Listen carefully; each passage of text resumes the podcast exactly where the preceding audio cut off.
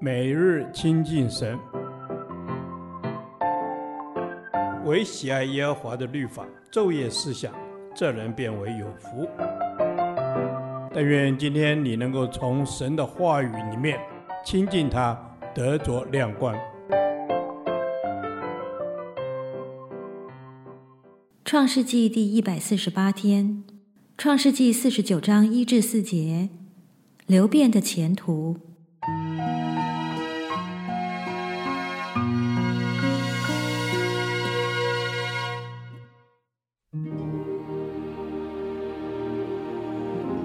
雅各叫了他的儿子们来说，你们都来聚集，我好把你们日后必遇的事告诉你们。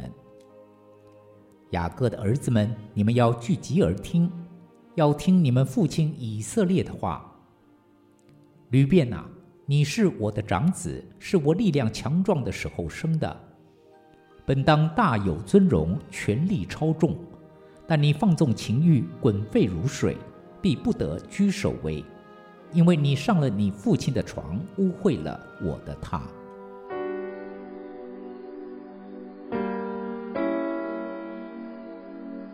雅各在他即将临终前，呼召儿子们到他面前来，要他们聚集聆听他的祝福，因为他要将他们日后必遇见的事告诉他们。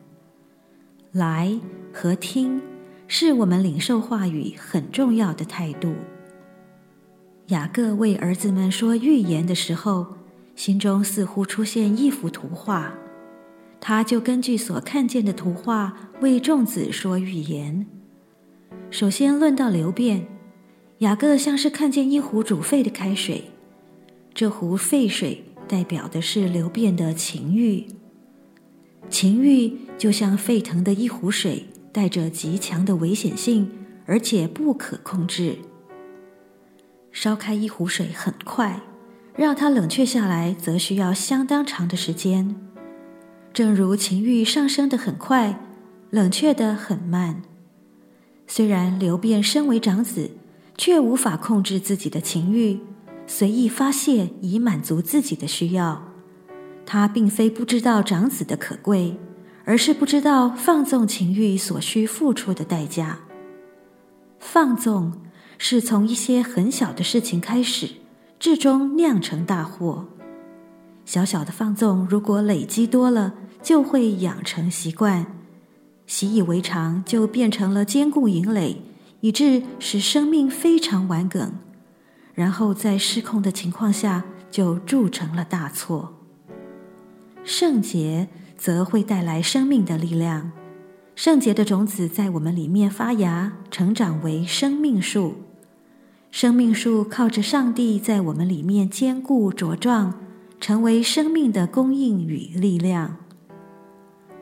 流便作为长子，他的出生带给父亲很大的欢欣，而他所做的错事却令父亲极其痛心，也令他失去长子应有的尊荣和权利。虽然流便曾经救约瑟免于一死，在第二次下埃及籴粮时，也曾以两个儿子作保，表示他愿意承担责任。尽管如此，他的善行仍掩盖不住他的罪，结局是被咒诅的。流便支派在以色列的历史中完全没有影响力，这个支派不但没有得到祭司的职分，也没有出过一个先知、君王或士师。生命记33章6节指出，流便支派人数越来越少，并且还曾被底波拉斥责派不出兵帮助其他支派。这个支派所得的土地在约旦河东，与众支派相隔甚远，最后被摩押占据。主，我看重你所给的任何位分，你在亲近你的人中显为圣。求教导我随时保守自身的圣洁，免得我从你面前被逐出。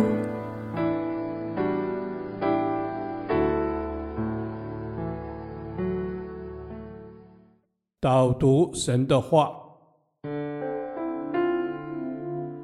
雅各书1章15节，私欲既怀了胎，就生出罪来；罪既长成，就生出死来。阿们。私欲既怀了胎，主是私欲是一个罪，罪可以在我们的身体里面像怀胎一样。哦，求施恩的主耶稣，你帮助我，帮助我，让私欲不会在我里面成为一个胎。是的，求主帮助我，让我的私欲不在我的里面生出来。因为当我怀了胎的时候，我的罪就会越长越大。主啊，让我不容让这些私欲在我里面生根。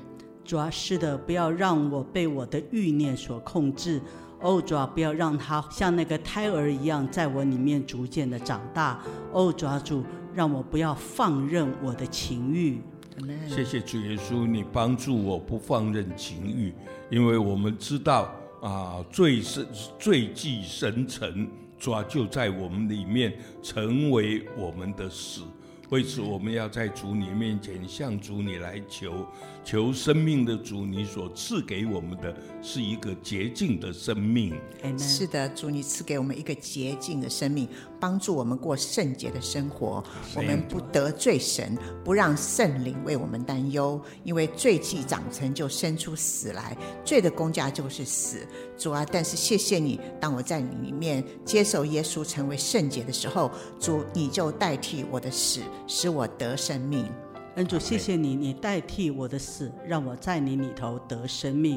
主啊，因为你知道我这个的人就是有犯罪的倾向，主就求你自己让我可以靠你，可以去抵挡那个的私欲，抵挡那个的犯罪，让他不会成长，不会生出死来。谢谢你，听我们的祷告，奉主耶稣基督的名，阿们。耶和华，你的话安定在天，直到永远。愿神祝福我们。